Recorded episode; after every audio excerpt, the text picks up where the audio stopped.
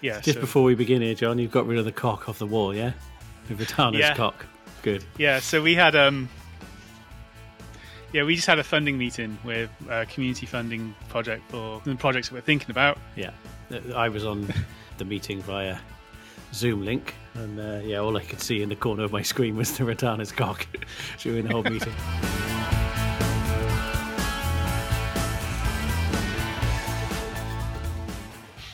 Oh, How was your session, Nick? My session was that. great. Yeah. So I just done three weeks in Rockfield with Nada Surf, co-producing the new album with Surrey and Lawton. Mainly a tour manager and front of house for lots of amazing bands and artists over the years. We've known each other for since the Ash days back in 90, whenever that was, 94, 95. So it was great to work with him and do another album, Nada Surf's last album anyway. So yeah, all went to Rockfield for three weeks, had a great session. It was um, cold back there. And uh, Cost of living. yeah, no, it's just cold in general. But uh, yeah, we had a great time, and we've nearly finished it. We're going to do a few more days in Leeders, where you are right now, just Yeah. to uh, tie in a few bits that they've been working on in their own studio since we left. Yeah, it'll be on to mixing off to the states to get someone to mix it, and it'll be out in all good record stores near you later this year. So we'll go and buy it and go and see them live. So for you know, for fans of kind of Teenage Fanclub and bands like that, then yeah, I'd recommend going to check out Nada Surf. No, really good, and another great batch of songs. There's three or four big big singles on this album as well. Um, pretty straightforward. We have a kind of a routine where kind of Ian is kind of doing all the kind of logistics and organization and kind of rounding up the troops and making the session flow and kind of organizing what we're going to be doing on what days. And I'm kind of just concentrating on the the engineering and the the music side of it and um, doing all the editing and kind of keeping that going. So yeah, I'm first in, last out, and Ian's kind of work. It works really well. He's known the band for years, so he you know he can kind of keep the session flowing that way. As long as he's got as long as he's got his pasty there for lunch and uh, and his beer there in the evening, he's Oh, a happy happy man. Episode. Should do a whole episode just on studio food. Yeah, It's like special food. like pasties, pot noodles, anything yellow based, Yeah, fruit occasionally. yeah, and sometimes we're two weeks into a session and we go, we haven't drunk any water, John, for two weeks. Just coffee and beer for two weeks. But yeah, you've got to remember to keep your water up in Was the it- studio. Was it on Dexter's session where like I think our diet was a whole chicken Yeah, and some falafels? yeah, every day. Chicken, falafels. I think we might have had some cashews in there as well. Yeah, Bands try and be helpful. Sorry, healthy. And uh, I think, I think that was our choice, wasn't it? I Yeah. think we thought that was healthy. yeah, but bands try and be healthy. And then uh, Penfold arrives with all the goodies from the co-op, uh, the crisps of death and things like that. And it's impossible when they're sat there not to not to touch them, especially when it gets late and you're tired and you you know you start to flag a bit. You think, oh yeah, I'll just have one of those cookies or one of those bags of crisps. That was, one of the greatest moves by Co-op, wasn't it? Just in terms of moving from the town centre just to be in the first shop yeah, to Rockfield. to Rockford. So you just have to nip, yeah, nip to nip to the co-op, pay through the roof for everything.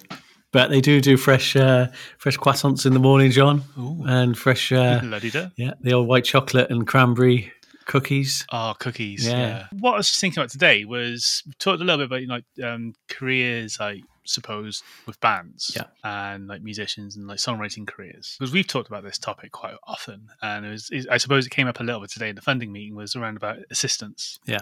Really, I suppose, like what makes a good assistant? What would you say? What advice would you give to people who might be at the starts of their career?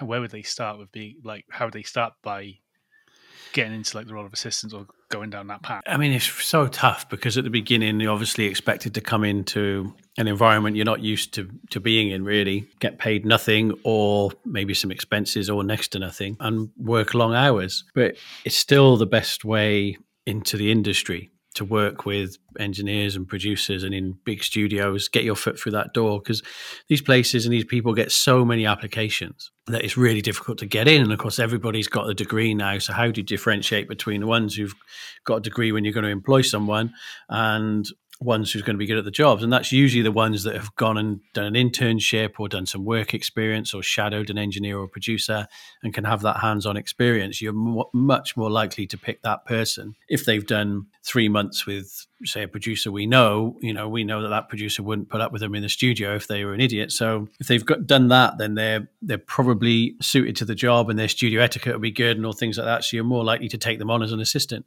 But at the beginning, it's so hard. I mean, at the moment, we've just taken young lad on Reese, and he's he's done really well. So he has no kind of training or experience, or you know, no degree. He hasn't done a, a, technical course or production course or anything. But he he was always on time. He was always available. He stayed start to finish. He did as much as he could. He got on with everybody. He really fitted in, and that counted for much more than whether he had a degree. Yes, it would have been nice for for him to have a, go on Pro Tools and kind of, you know, maybe do some of the editing and things like that. But but generally all the other things made up for that. And I'd have to, show him everything, like even the basics about setting up microphones and things like that. But that was fine because he he found his role. He was really useful to the band. The bass player wanted to go to the shops every day to get the the food because he was cooking for everybody. There was lots of people flying in, so there was airport trips. There was picking people up from the station, things like that. And he was brilliant at doing all that. And he was always available, really enthusiastic, and he basically got on with everybody. Now there's others who've come in recently and they've got they're doing a course, they're doing a degree, they've had training, they know a lot more. So you ask them to put a mic up, no problem. They'll go in and they'll put a mic up. You ask them to go and set the guitar rigs up, they'll go in and do that, no problem. You ask them to do some basic edits on Pro Tools, they can do that, no problem. But counteract that with the fact that they turn up late or halfway through the afternoon they go oh i forgot to tell you i'm going this afternoon which is fine if they're not being paid they're free to come and go as and when they want to. The thing is that it's really difficult to organise. If they've told you they're going to be there, and all of a sudden the last minute they tell you they're not going to be there, and you've organised for something that's going to be happening, maybe you've got a, a, an orchestra coming in or a choir coming in, you need that extra pair of hands, and all of a sudden they throw, "Oh, I'm going to go." That organisational thing, and then not really being part of the session because they miss out on so much, so mm-hmm. they miss out on the night things that go on. That kind of um, the camaraderie and the kind of social life that happens when you finish if they're only there for those few hours. yeah the fun bits. Um, so you get someone then who's got much more experience and much more technical knowledge yet they don't quite fit in because they're not they, you know there's always an excuse. They're always late. They're always got can't oh, sorry i can't make tomorrow because this or can't make tomorrow and it's like right well okay i understand you, you know you're only being paid a low amount of money but how else are you going to learn if you're there all the time and see an album through from start to finish and and to know if you're really going to love it. And um, so that's kind of how we can find out who really wants to do it and who doesn't. So the technical ability at the beginning is is useful but it's not the be all and end all i've taken people on the same thing like say right okay session starting at 10 if we can get in at 9 o'clock just before so just have a bit of time to set up the mics and everything that'd be great. And then they kind of rock up at, at half 10 11 o'clock. I remember I did one session in the hall, and it like it involves like taking like a hundred foot multi core around the rooms into the back, and there's quite a lot of setup packed down. So I'm normally in quite early to do that. So like if we can get in for about nine o'clock, that'd be great. And the session goes on for quite a bit, and it's like come to pack down. So I got a lift now. I got to go. It's like yeah, Great. And you don't, you know, on the one hand, they're not really being paid, so they are kind of free to come and go. It's those setups and pack downs where they're really going to learn, and they're really going to learn the amount of work and effort that's that's hmm. needed, mm. and all the work that goes on around the session before and afterwards. And yeah. also, you've kind of, if you'd have known they weren't going to be there for the pack down, you'd have got someone else who did want to be there for the pack yeah. down, but you yeah. have no chance to organise that then because they throw it on you at the last minute. So it's getting a balance. You know, we've been fortunate to have some some great assistants over the years, years you know, but you can't keep them forever and you don't want to keep them forever. The point is they come with you for a year, 18 months, learn the ropes, get the experience, and then move on to become engineers or producers or get full time jobs at studios, or they've gained all that knowledge to, to run their own studios and things like that. You know, and we've had um, obviously Chris Penfold, who was great, always got on with people, was always there on time, always stayed late at night.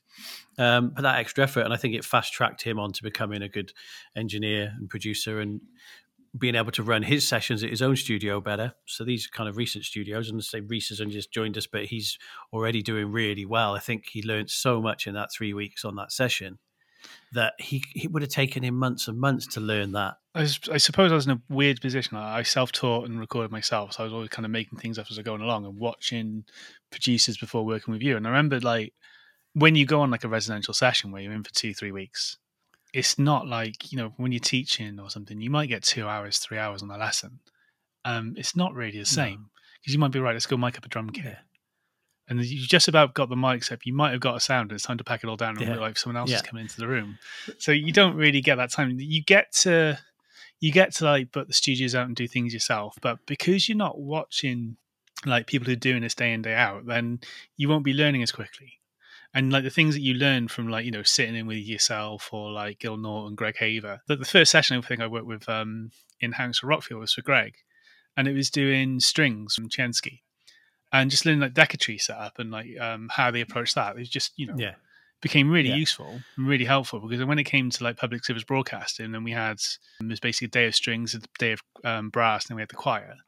Just having that set up, going, okay, cool, I can do that. I know how to do Yeah, that. you've been there in an under I've seen how pressure situation in a studio that costs a lot of money with players that cost a lot of money. You've got to get it, get in there, get it done. It's got to be well recorded, and it's got to be done. Mm. So you've had that experience, and yeah, it's hard to have that experience in a classroom because when you're doing 14, 15, 16 hour days for three weeks, all these eventualities that arise, like there's a problem with the desk or someone's not, you know, is ill or there's a problem with this track or something's happened or you want to got to change something or the drum sound's not right, so you want to move the drums. These things don't arise in a, in a classroom scenario. Yeah. So when you're part of that session for that long, all these different situations and all the things that arise, and there's all the fun parts too. That you know, and you really learn what happens on a session and the more sessions you do and work with producers, you see how they deal with different artists and different people and when to do certain things and when not to do certain things and how you get yourself out of that situation or how you get the, create the sounds that are in in people's minds and things like that. So it's brilliant. And say, Reese on this new session, we will have him on actually talking about this at some point and how he's getting on and what um, ideas for the future are,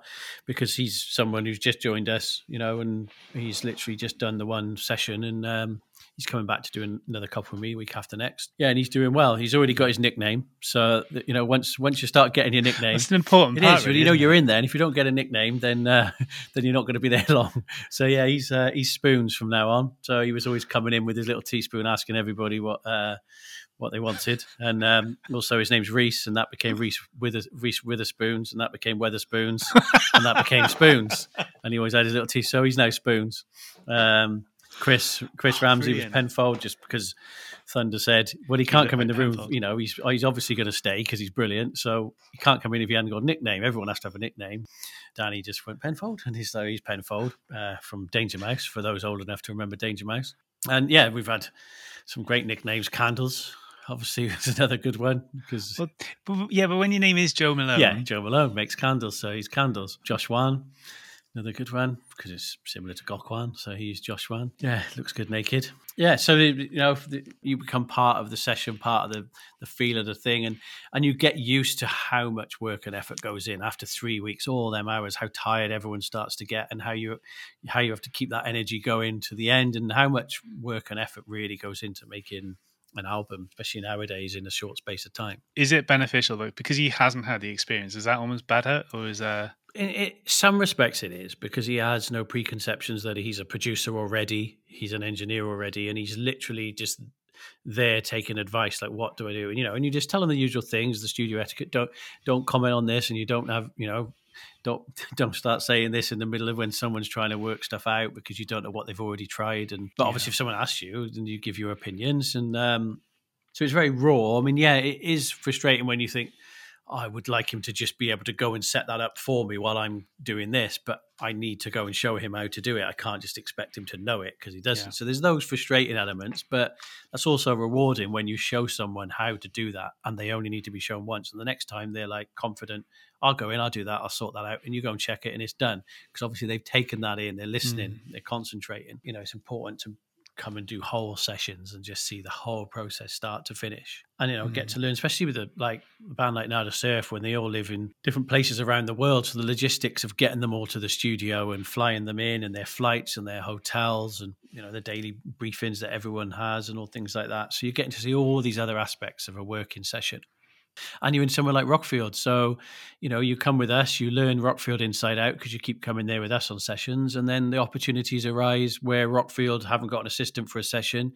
They know that you've been working in there dozens of times with us. So why not get you in? And then you start Yeah. getting paid as an assistant in studios like that, or whether we go to Red Kite or wherever we go, or whether they come on as engineers and assistants then on um, bigger sessions when there's budgets and they start earning money then. But the only way to, to do that is to really know the studio inside out because to make a good assistant, when a producer new producer comes in they just expect the assistant to know the studio. They, you're the person they're going to Yeah. go to to tell them how everything operates and when there's faults why is this happening? You need to know. Yeah, and how do you work around that yeah so you can't go on sessions like that until you know all those things. So in the meantime the only way to learn that is to come on sessions with like me and me and you and learn all the quirks of a studio, learn how to fault find, learn how to keep a session going if something starts to go wrong. And you can't you can't just you know, you need to be in a room on a session when all those things arise and then take note of, you know, oh, write it down. That happened. And then we had to do this. Um, Yeah. But yeah, just be a sponge and take it all in. Yeah, I've been, for- I mean, we've been fortunate. We've had some stinkers, I have to say. You know, there's some, we've had a couple that have maybe lasted an hour.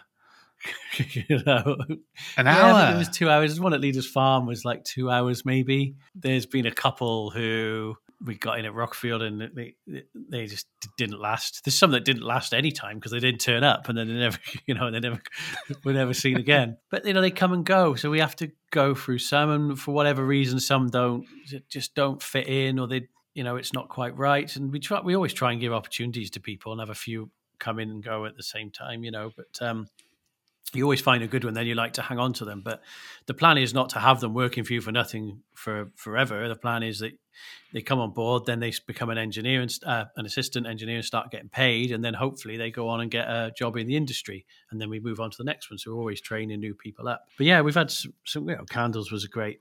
Great assistant, great person to have in the studio. When you're feeling down, you're a bit tired. All you needed to do was see candles in the morning. You're already, you're already, you know, sets you off laughing. You're ready for the day. And then you've got like someone like Josh, who's just super, super talented, a great producer and engineer. And you could tell that from the beginning. Made a great assistant because he could get on with everybody, but technically he knew everything. You knew he'd just go on to do great things as well. because Josh, if I remember rightly, saying, I remember, I think this came up on the Rockfield session. Did he ring Leeders Farm? Did he? Because you spoke to him over the phone, did you? Yeah. Yeah, I think I'm. I'm not. I can't quite remember. It was about Leeders Farm, and then he came in. I think the first session he came in on, I was just coming back from Leeders Farm, was possibly the Union session with Luke Morley. I think it was that one, and his first one he came in, which was at Rockfield. I think I spoke to him while I was at Leeders Farm, but you just knew he was.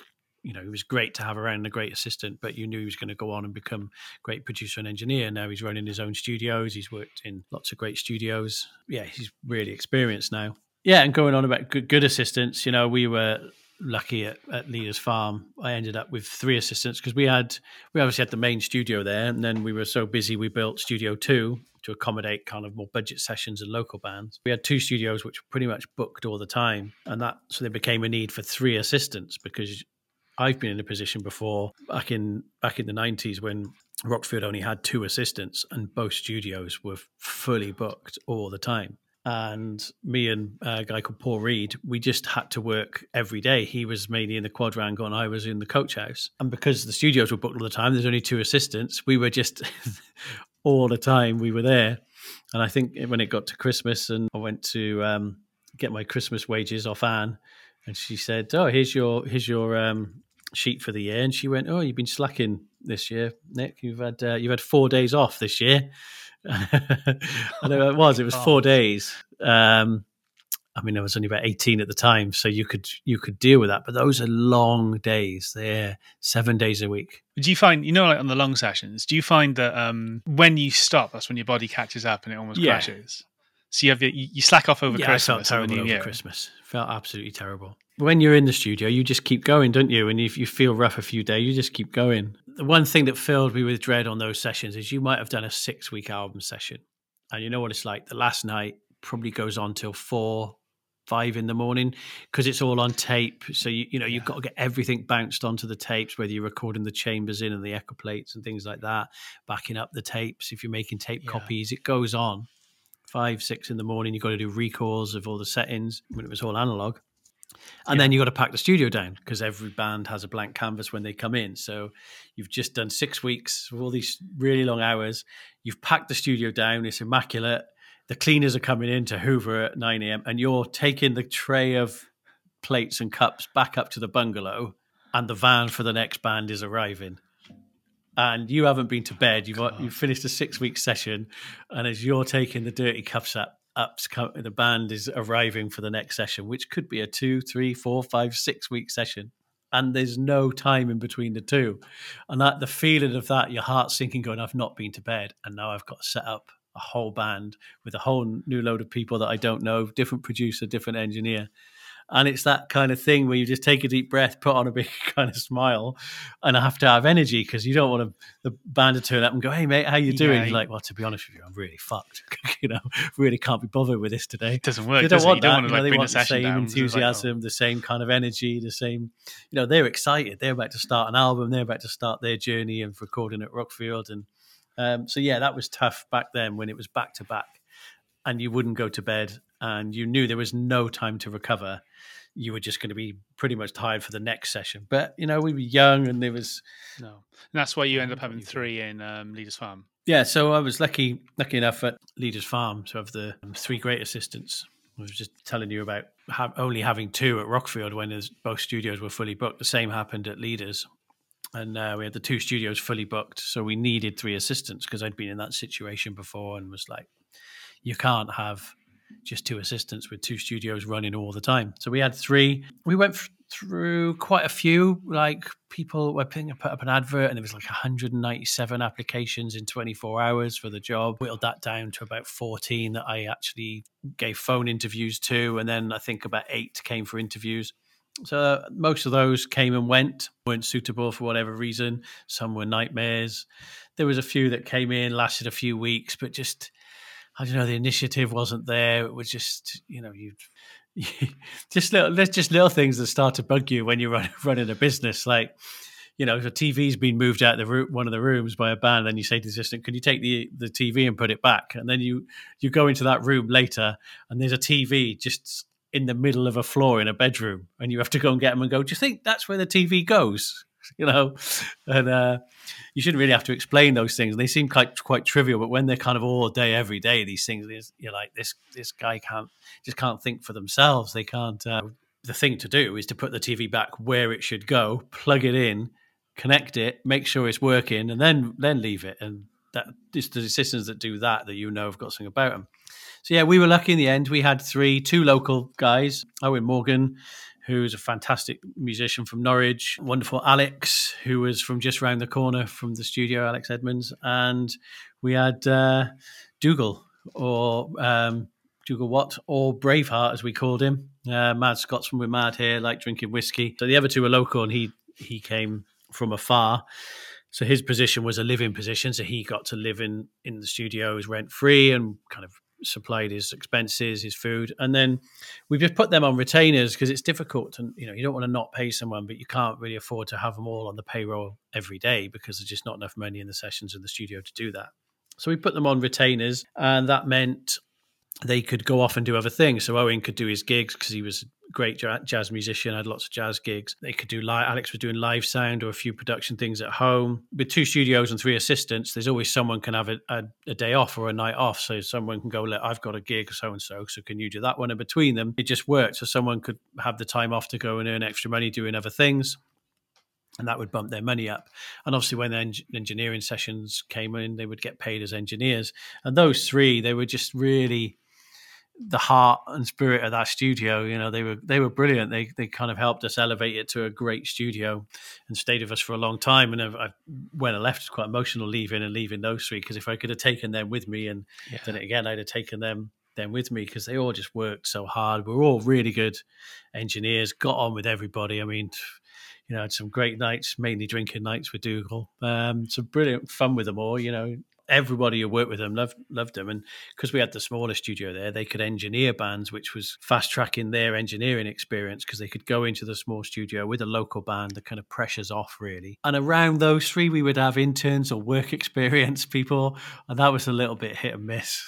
you know, sometimes it's just common sense. You know, you say to someone, right, that's that that fridge there is the band stuff and that fridge is the house stuff so help yourself to the stuff in that fridge but don't touch anything in that fridge and later on kate Kate comes to the fridge and gives me a call. She says, "Come here a minute," and I go into the kitchen, and in the in this fridge, the band fridge, is like smashed glass everywhere. So there's glass in food, there's glass got in the trifle, there's glass got everywhere, and it's all there. We're like, "What the hell's happened here?" And then one of the, one of the work experience guys comes in and he says, "Oh yeah, I went to get a jug of water and I dropped the jug of water in the fridge and it went down and smashed and it's gone everywhere." And he's like, "Did you not think to like?" Tell someone or or pick Someone that up. There's like know. there's glass in it. He said, "You said not to touch anything in that, in that fridge because it's the band fridge." And it's just moments like that. And we was like, "Yeah, but not not when you've smashed a massive jug. You know, we mean like don't go eating all their food or drinking all their beer.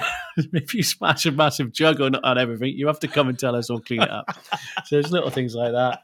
Um, yeah, Oh. oh, we've had some we've had some funny moments. I mean, uh, an assistant called Dog Tanyan, and uh, he was brilliant. So, so yeah, he got a few few ideas above his station, and there's a wonderful article written in the local press where he claims to have got a, a five year contract as an engineer because we were so impressed with his massive skills that we immediately went sign this guy up on a five year deal for sixty grand a year. I mean. It's not, it's not, it's not You getting 60 footballers. It's not footballers. You don't get contracts. You know, you don't have like you don't get signed up as an assistant on sixty grand a year. It just doesn't happen.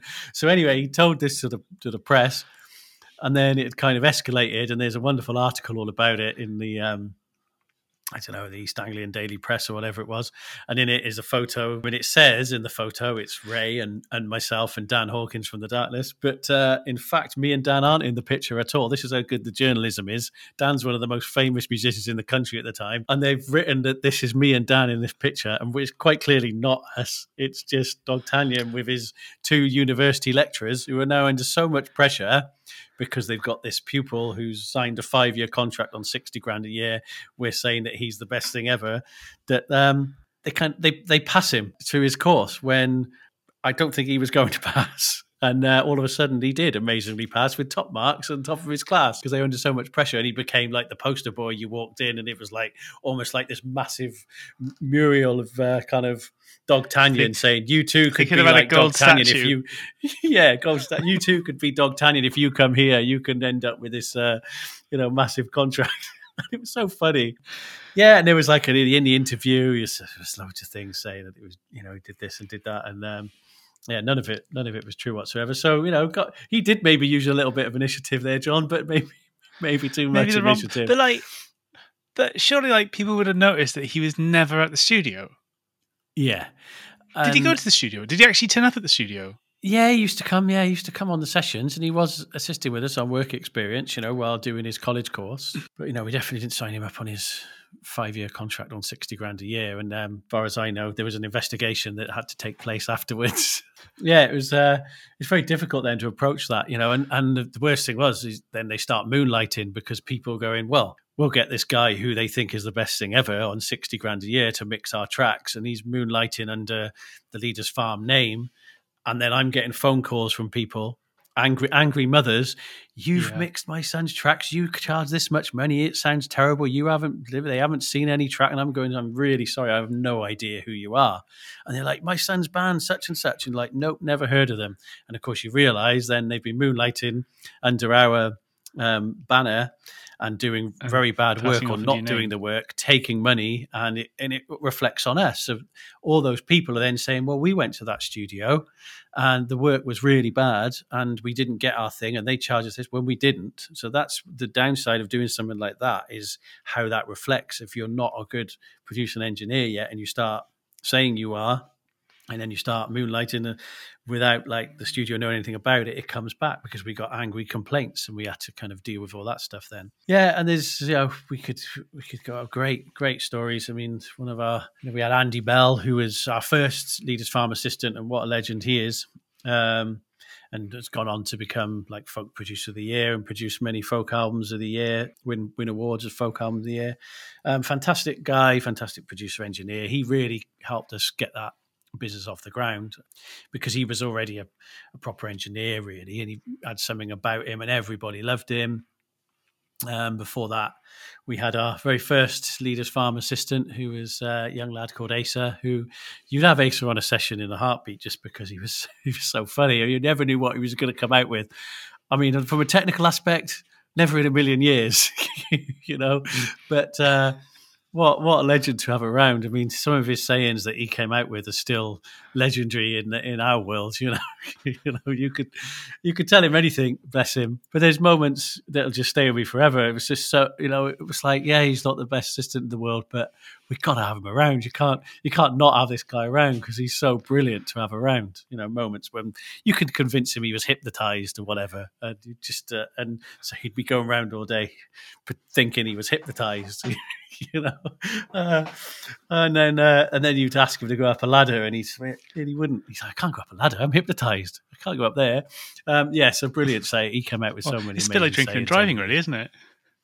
Yeah, and he probably still doesn't know to this day that Bryan Adams wasn't asleep in the cottage room when he was there one day because he loved Bryan Adams, and so we told him that Bryan Adams was there after his uh, after his concert. He had nowhere to stay, so he rang us up and said, "Can I stay with you?" And then it was terrible, you know. So then we tell him Bryan Adams is there, but we tell him you can't go near the cottage because he's sleeping and you, you didn't we, you know, we stayed out had a few beers you can't don't go near there and he's he's on gardening duties that day so he's like, right, right, I won't go near there. So no, no garden near there. And you see him slowly work his way round from one side of the garden till he's right outside the window. All of a sudden, paying far too much attention to the shrubbery outside the cottage window, trying to get a peek in so he can get a look. And he comes in.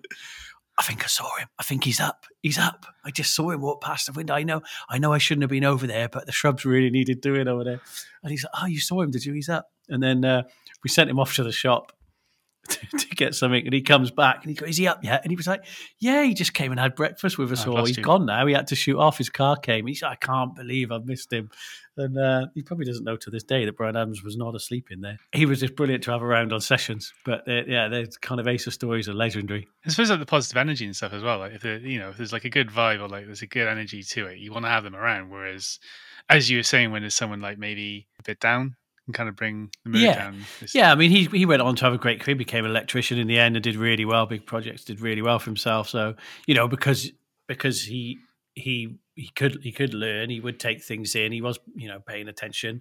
Maybe it wasn't suited to him as a producer engineer, but you'd have him around. And in that in that environment, like a tradesman environment as well, where the camaraderie, getting on with people's really important. You you yeah. knew he'd fit into any environment. You know, there'd always be banter because he'd always come out with some absolute classics but he'd fit into that kind of world, you know, as well. So yeah, he, he, you know he went on to do well for himself as well. I think I think as you said about um, the students who come through from university and I think may not be at the level that they think they are sometimes, or they think they're producers. Yeah. I think once or twice I was like. When you when they come kind of come in or they kind of come to help out, it's like look, just back me up on anything that I say, and like in terms of don't try jumping over toes or stuff. I think. Yeah, I mean it's it's really awkward when you know the band don't don't know this person and it's a bit you know there's been a bit of stress a bit of tension going on for a little while and then somebody new comes into the room and within five minutes of the guitar player not getting a thing someone asking oh pass us that guitar i can show you how to do that or why don't you do it like this? or that sounds just like so and so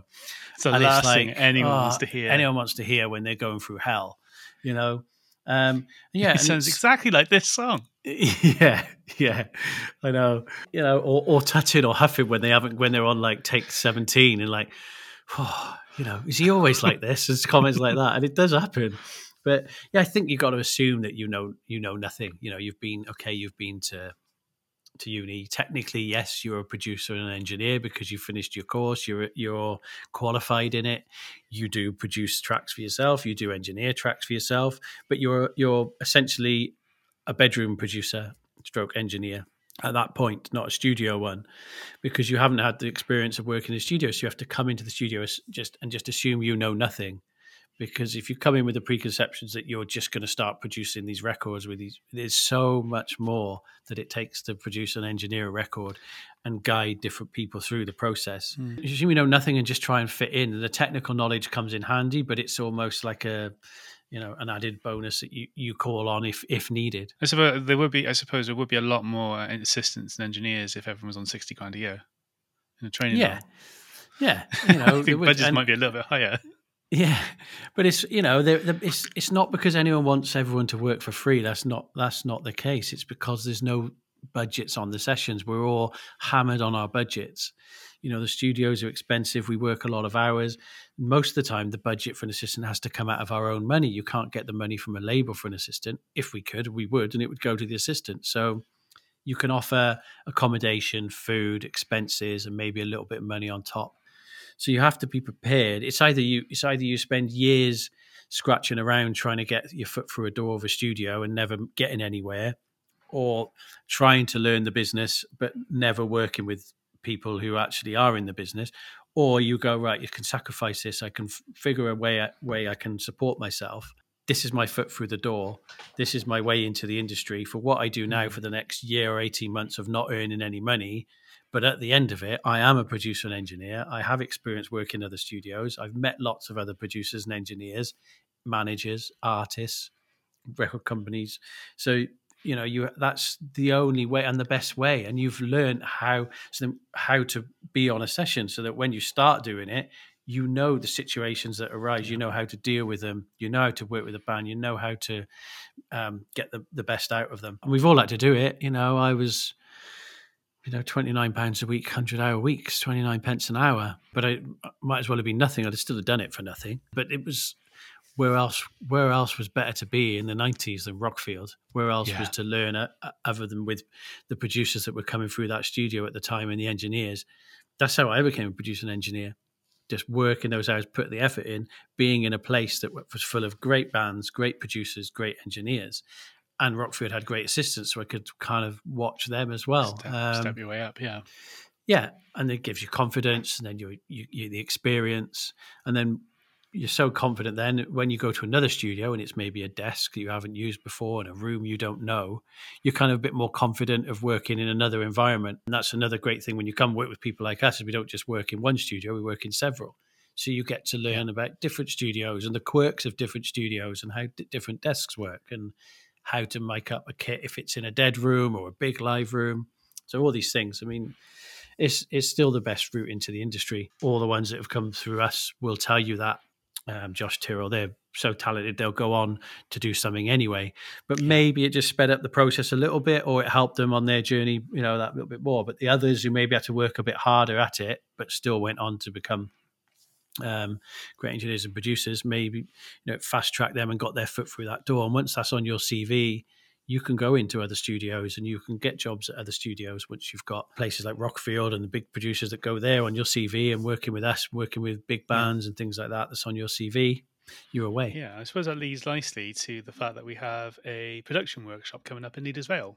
I gotta find the website address now. I think it's sessionrecall.com forward slash Leeders Vale, which is a three day session in April and it is literally just like an opportunity. We will limit it to eight people, and it is just like an opportunity just to talk about recording, production approaches, and mixing approaches as well. And it's really just to focus, to help people who are maybe starting out and helping train just towards approaching for recording.